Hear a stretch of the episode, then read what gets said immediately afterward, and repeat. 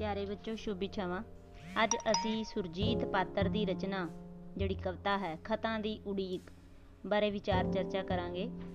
ਖਤਾਂ ਦੀ ਉਡੀਕ ਜਿਹੜੀ ਕਵਿਤਾ ਹੈ, ਇਸ ਦਾ ਵਿਸ਼ਾ ਇਹ ਹੈ ਕਿ ਇੱਕ ਨੌਜਵਾਨ ਆਪਣੇ ਘਰ, ਪਿੰਡ, ਆਪਣੇ ਦੇਸ਼ ਤੋਂ ਦੂਰ, ਕਿਸੇ ਦੂਰ ਪ੍ਰਦੇਸ਼ ਦੇ ਵਿੱਚ ਰਹਿੰਦਾ ਹੈ ਤੇ ਉੱਥੇ ਰਹਿੰਦਾ ਹੋਇਆ ਉਹਦਾ ਦਿਲ ਬਿਲਕੁਲ ਹੀ ਉੱਕ ਜਾਂਦਾ ਹੈ ਤੇ ਉਹ ਖਤਾਂ ਦੀ ਉਡੀਕ ਕਰਦਾ ਹੈ।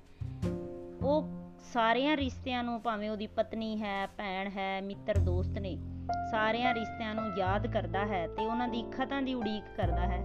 ਪਰ ਉਸ ਨੂੰ ਅੰਤ ਦੇ ਵਿੱਚ ਇੱਕ ਖਤ ਪ੍ਰਾਪਤ ਹੁੰਦਾ ਹੈ, ਉਹ ਹੈ ਉਸ ਦੀ ਬੁੱਢੀ ਮਾਂ ਦਾ ਖਤ ਤੇ ਇੱਕ ਖਤ ਪ੍ਰਾਪਤ ਹੁੰਦਾ ਹੈ, ਕਬਰ ਦਾ ਖਤ, ਜੋ ਲੋਕਾਂ ਨੇ ਦੱਸਿਆ ਹੈ, ਖਤ ਪਾਇਆ ਹੈ ਕਿ ਤੇਰੀ ਮਾਂ ਮੁੱਕ ਗਈ ਹੈ। ਉਸ ਤੋਂ ਬਾਅਦ ਸਾਰੀ ਖੇਡ ਹੀ ਖਤਮ ਹੋ ਜਾਂਦੀ ਹੈ। ਜਿਹੜਾ ਪਹਿਲਾ ਪੈਰਾ ਹੈ, ਉਹਦੇ ਵਿੱਚ ਕਹਿੰਦਾ ਹੈ ਕਿ ਇਸ ਨਗਰੀ ਤੇਰਾ ਜੀ ਨਹੀਂ ਲੱਗਦਾ, ਇੱਕ ਚੜਦੀ ਇੱਕ ਲਹਿੰਦੀ ਏ, ਤੈਨੂੰ ਰੋਜ਼ ਉਡੀਕ ਖਤਾਂ ਦੀ ਸਿਕਰ ਦੁਪਹਿਰੇ ਰਹਿੰਦੀ ਏ। ਜਿਹੜੀ ਨਗਰੀ ਹੈ, ਵਿਦੇਸ਼ ਦੇ ਵਿੱਚ ਰਹਿ ਰਿਹਾ ਹੈ, ਉੱਥੇ ਉਸ ਦਾ ਜੀ ਨਹੀਂ ਲੱਗਣਾ, ਕੰਮ ਦੇ ਵਿੱਚ ਰੁਝਿਆ ਰਹਿਣਾ ਹੈ।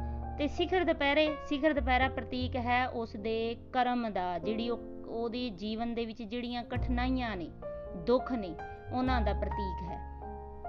ਅਗਲਾ ਜਿਹੜਾ ਖਤ ਸੌਰੀ ਪਹਿਰਾ ਹੈ, ਉਹਦੇ ਵਿੱਚ ਹੈ ਕਿ ਇੱਕ ਖਤ ਆਵੇ ਧੁੱਪ ਦਾ ਲਿਖਿਆ, ਮਹਿੰਦੀ ਰੰਗੇ ਪੰਨੇ ਤੇ, ਤੇਰੇ ਵਿਹੜੇ ਬੂਟਾ ਬਣ ਕੇ, ਉਗਾਵਾਂ ਜੇ ਮੰਨੇ ਤੇ, ਇੱਕ ਖਤ ਆਵੇ ਜਿਸ ਵਿੱਚ ਹੋਵੇ, ਤਰਲਾ ਕਿਸੇ ਜਵਾਨੀ ਦਾ, ਦੇਖੀ ਚੇਤਾ ਭੁੱਲ ਨਾ ਜਾਏ, ਦਿੱਤਾ ਪਿਆਰ ਨਿਸ਼ਾਨੀ ਦਾ। ਇਹਦੇ ਵਿੱਚ ਖਤ ਦੀ ਜਿਹੜੀ ਉਡੀਕ ਹੈ, ਉਹ ਹੈ ਜਿਹੜੀ ਉਸ ਦੀ ਮੰਗੇਤਰ ਹੈ, ਉਸ ਦੇ ਖਤ ਦੀ ਉਡੀਕ ਕਰ ਰਿਹਾ ਹੈ। ਤੇ ਉਹਦੇ ਵਿੱਚ ਉਹ ਇੱਕ ਬੇਨਤੀ ਕਰ ਰਹੀ ਹੈ ਕਿ ਜੇ ਤੂੰ ਘਰੇ ਆ ਜਾਵੇਂ ਤੇ ਸਾਡਾ ਵਿਆਹ ਹੋ ਜਾਵੇ।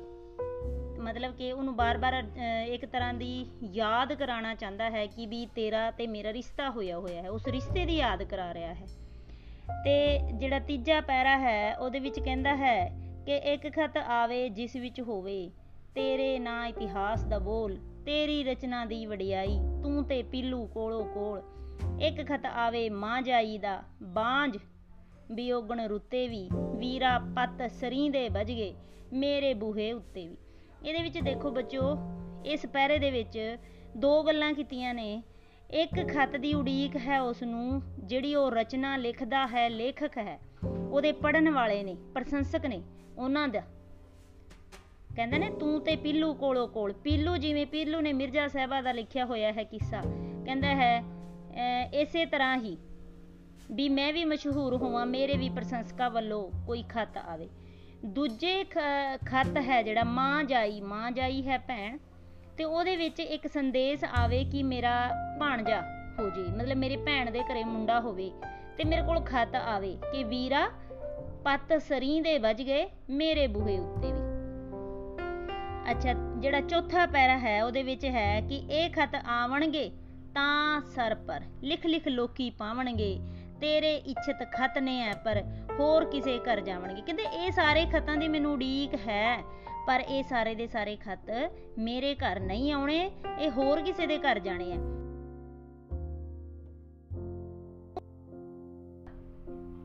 ਪਰ ਤੂੰ ਆਸ ਨਾ ਛੱਡੀ ਆਖਰ, ਤੈਨੂੰ ਵੀ ਖਤ ਆਵੇਗਾ। ਤੇਰਾ ਲੱਗਦਾ ਕੋਈ ਤਾਂ ਆਖਰ ਤੈਨੂੰ ਵੀ ਖਤ ਪਾਵੇਗਾ। ਕਿ ਆਸ ਨੀਚ ਇਹਦੇ ਵਿੱਚ ਨਿਰਾਸ਼ਤਾ ਕਿ ਨਿਰਾਸ਼ਤਾ ਤੋਂ ਦੂਰ ਰਹਿਣ ਦਾ ਸੰਕੇਤ ਦਿੱਤਾ ਗਿਆ ਹੈ। ਵਿਸ਼ਵਾਸ ਦਾ ਤੇ ਆਸ ਵੱਲ ਸੰਕੇਤ ਕੀਤਾ ਗਿਆ ਹੈ ਕਿ ਇੱਕ ਦਿਨ ਜ਼ਰੂਰ ਤੇਰੇ ਕੋਲੋਂ ਖਤ ਆਵੇਗਾ। ਖਤ ਆਵੇਗਾ ਰਾਤ ਬਰਾਤੇ, ਖਤ ਆਵੇਗਾ ਅੰਮੀ ਦਾ, ਪੁੱਤਰ ਓਨੀ ਭੁੱਲ ਜਾਈਦਾ ਜਿਹੜੀ ਕੁੱਖੋਂ ਜੰਮੀ ਦਾ। ਇਹਦੇ ਵਿੱਚ ਆਪਣੀ ਮਾਂ ਨੂੰ ਯਾਦ ਕਰ ਰਹੇ ਕਿ ਮਾਂ ਖਤ ਪਾਉਂਦੀ ਹੈ ਕਿ ਇਸ ਤਰ੍ਹਾਂ ਆਪਣੇ ਮਾਂ ਨੂੰ ਨਹੀਂ ਭੁੱਲਣਾ, ਕੁੱਖੋਂ ਜੰਮੀ ਦਾ, ਕਿ ਜਿਹੜੀ ਕੁੱਖ ਤੋਂ ਤੂੰ ਜਨਮ ਲਿੱਤਾ ਹੈ, ਉਸ ਕੁੱਖ ਨੂੰ ਨਹੀਂ ਭੁੱਲਣਾ। ਖੜਾ ਖੜੋਤਾ ਹਾਲ ਤਾਂ ਪੁੱਛ ਜਾ, ਬੁੱਢੀ ਜਾਨ ਨਕਮੀ ਦਾ। ਕਿ ਭਾਵੇਂ ਤੂੰ ਇੱਕ ਦਿਨ ਵਾਸਤੇ ਆ ਜਾ, ਖੜਾ ਖੜੋਤਾ ਮਤਲਬ ਕਿ ਬੈਠੇ ਨਾ, ਪਰ ਇੱਕ ਵਾਰੀ ਆ ਕੇ ਉਹਦਾ ਹਾਲ ਪੁੱਛ ਜਾਈ। ਉਮਰਾਂ ਵਾਂਗੂ ਅੰਤ ਵੀ ਹੁੰਦਾ ਕਿਸੇ ਉਦਾਸੀ ਲੰਮੀ ਦਾ। ਕਹਿੰਦੇ ਉਮਰ ਦਾ ਵੀ ਅੰਤ ਹੋ ਜਾਂਦਾ ਹੈ, ਪਰ ਕੀ ਇੰਨੀ ਉਦਾਸੀ ਇੰਨੀ ਲੰਮੀ ਹੈ ਕਿ ਜਿਸ ਦਾ ਅੰਤ ਹੀ ਨਹੀਂ ਹੋ ਰਿਹਾ ਹੈ? ਜਿਹੜਾ ਛਟਾ ਪੈਰਾ ਹੈ, ਉਹਦੇ ਵਿੱਚ ਕਹਿੰਦਾ ਹੈ, ਖਤ ਆਵੇਗਾ ਬਹੁਤ ਕਵੇਲੇ। ਕਿ ਜਦੋਂ ਬੜੀ ਦੇਰ ਹੋ ਜਾਵੇਗੀ, ਉਦੋਂ ਖਤ ਆਵੇਗਾ। ਧਰਤੀੋਂ ਲੰਮੀ ਛਾਂ ਦਾ ਖਤ। ਜਿਵੇਂ ਧਰਤੀ ਦੀ, ਧਰਤੀ ਤੋਂ ਵੀ ਲੰਮੀ ਛਾਂ ਹੈ। ਕੌਣ ਹੈ ਉਹ? ਉਹ ਹੈ ਮਾਂ, ਉਸ ਦਾ ਖਤ। ਚੁੱਪ ਦੇ ਸਫਿਆਂ ਉੱਤੇ ਲਿਖਿਆ, ਉਜੜੀ ਸਨ ਸਰਾਂ ਦਾ ਖਤ। ਚੁੱਪ ਦੇ ਸਫਿਆਂ ਉੱਤੇ ਲਿਖਿਆ ਉਜੜੀ ਸੰਸਰਾਂ ਦਾ ਖਤ, ਇੱਕ ਬੇਨਕਸ਼ ਖਿਆਲ ਦਾ ਲਿਖਿਆ, ਤੇਰੇ ਅਸਲੀ ਨਾਂ ਦਾ ਖਤ, ਲੋਕ ਕਹਿਣਗੇ ਕਬਰ ਦਾ ਖਤ ਹੈ, ਤੂੰ ਆਖੇਗਾ ਮਾਂ ਦਾ ਖਤ। ਜਦੋਂ ਤੇਰੀ ਮਾਂ ਦਾ ਪਤਾ ਚੱਲ ਜੇਗਾ ਕਿ ਉਸ ਦੀ ਮੌਤ ਹੋ ਗਈ ਹੈ, ਫਿਰ ਤੂੰ ਜਦੋਂ ਆਪਣੇ ਪਿੰਡ ਪਰਤੇਗਾ, ਤੇ ਫਿਰ ਤੂੰ ਕਹਿਣਾ ਹੈ ਕਿ ਲੋਕ ਕਹਿਣਗੇ ਤੇ ਕਬਰ ਦਾ ਖਤ ਹੈ। ਮਰੀ ਹੋਈ ਮਾਂ ਦਾ ਖਤ ਹੈ, ਉਹ ਮਰ ਚੁੱਕੀ ਹੈ, ਮੋ ਚੁੱਕੀ ਹੈ, ਪਰ ਤੂੰ ਕਹਿਣਾ ਹੈ ਕਿ ਨਹੀਂ, ਇਹ ਮੇਰੀ ਮਾਂ ਦਾ ਖਤ ਹੈ। ਖਤ ਖੁੱਲੇਗਾ, ਖਤ ਵਿੱਚੋਂ ਇੱਕ ਹੱਥ ਉਟੇਗਾ ਸ਼ਾਮ ਜਿਹਾ, ਤੇਰੇ ਪਿੰਜਰ ਨੂੰ ਫੋਲੇਗਾ। ਫਿਰ ਵੀ ਉਹ ਖਤ ਦੇ ਵਿੱਚੋਂ ਹੀ ਉਹ ਇੱਕ ਅਸੀਸ ਪ੍ਰਾਪਤ ਕਰਨਾ ਚਾਹ ਰਿਹਾ ਹੈ। ਕਹਿੰਦੇ, ਤੇਰੇ ਪਿੰਜਰ ਨੂੰ ਫੋਲੇਗਾ ਬੇਕਿਰਕਾ ਬੇਰਾਮ ਜਿਹਾ। ਤੇਰੇ ਅੰਦਰੋਂ ਚੀਸ ਉਠੇਗੀ ਮੱਝ, ਜਿਉਂ ਕੋਹਰਾਮ ਜਿਹਾ। ਮੱਚ ਜਾਊ ਕੋਹਰਾਮ ਜਿਹਾ ਕਿ ਜਦੋਂ ਤੈਨੂੰ ਐਵੇਂ ਉਹਨੂੰ ਆਪਣੀ ਮਾਂ ਦੀ ਯਾਦ ਆ ਜਾਂਦੀ ਹੈ ਕਿ ਜਦੋਂ ਸਿਰ ਤੇ ਹੱਥ ਰੱਖੂਗੀ ਤੇ ਉਦੋਂ ਕੋਹਰਾਮ ਮਚ ਜਾਣਾ ਕਿ ਉਹਨੇ ਗਿੱਜ ਜਾਣਾ ਹੈ, ਉਹਦੇ ਉਹਦੇ ਵਿੱਚ ਬੇਚੈਨੀ ਲੱਗ ਜਾਣੀ ਹੈ। ਕਿਉਂਕਿ ਉਹ ਨਾ ਆਪਣੀ ਮਾਂ ਨੂੰ ਯਾਦ ਕਰਕੇ ਉਹਦੇ ਦਿਲ ਦੇ ਵਿੱਚ ਬਹੁਤ ਵਿਯੋਗ, ਇੱਕ ਸੰਤਾਪ ਹੰਡਾਣ ਲੱਗਿਆ ਹੈ ਕਵਿਤਾ ਦੇ ਵਿੱਚ ਉਹ। ਉਹਨੂੰ ਵਿਛੋੜਾ ਪ੍ਰਾਪਤ ਹੋ ਵਿਛੋੜੇ ਦਾ ਅਹਿਸਾਸ ਹੋ ਰਿਹਾ ਹੈ ਆਪਣੀ ਮਾਂ ਦੇ। ਕਹਿੰਦੇ, ਤੇਰੇ ਅੰਦਰੋਂ ਪੰਛੀ ਉੜ ਉੜ ਭਰ ਜਾਊ, ਅਸਮਾਨ ਜਾ ਪੰਛੀ ਉੜ ਉੜ ਕੇ ਰੋ ਰੋ ਗਈ ਤੇ ਕਹਿੰਦਾ ਹੈ, ਜਿਹੜਾ ਕਦੀ ਨਹੀਂ ਸੀ ਉਠਿਆ, ਉਠੂ ਦਰਦ ਬੇਨਾਮ ਜਿਹਾ। ਪਰ ਫਿਰ ਤੇਰੀ ਤਪਦੀ ਰੂਹ ਨੂੰ ਆ ਜਾਊ ਆਰਾਮ। ਕਹਿੰਦੇ, ਤੂੰ ਜਦੋਂ ਜਾਰੋ ਜਾਰ ਰੋਵੇਂਗਾ, ਉਸ ਤੋਂ ਬਾਅਦ ਫਿਰ ਕਹਿੰਦਾ, ਤੈਨੂੰ ਆਰਾਮ ਆ ਜਾਏਗਾ ਜਦੋਂ ਤੂੰ ਆਪਣੀ ਮਾਂ ਨੂੰ ਯਾਦ ਕਰਕੇ ਬਾਰ-ਬਾਰ ਰੋਵੇਂਗਾ। ਤੇ ਉਸ ਤੋਂ ਮਗਰੋਂ ਨਾ ਕੋਈ ਨਗਰੀ, ਨਾ ਕੋਈ ਸੰਜ ਸਵੇਰਾ ਆਈ, ਨਾ ਕੋਈ ਫੇਰ ਉਡੀਕ ਖਤਾਂ ਦੀ, ਨਾ ਕੋਈ ਤੂੰ, ਨਾ ਕੋਈ ਤੂੰ, ਨਾ ਤੇਰਾ ਜੀ। ਫਿਰ ਕਹਿੰਦੇ, ਸਿਰਫ ਇੱਕੋ ਇੱਕ ਆਸ ਬੱਜੀ ਹੋਈ ਹੈ ਮਾਂ ਦੇ ਖਤ ਦੀ। ਉਸ ਮਾਂ ਜਦੋਂ ਪਤਾ ਲੱਗ ਜੂਗਾ ਕਿ ਮਾਂ ਮੁੱਕ ਗਈ ਹੈ, ਫਿਰ ਕਹਿੰਦਾ ਹੈ, ਉਹ ਜਿਹੜੀ ਆਸ ਹੈ, ਖਤਾਂ ਦੀ, ਉਡੀਕ ਹੈ ਜਿਹੜੀ। ਕਹਿੰਦੇ ਉਹ ਉਡੀਕ ਵੀ ਖਤਮ ਹੋ ਜਾਊਗੀ।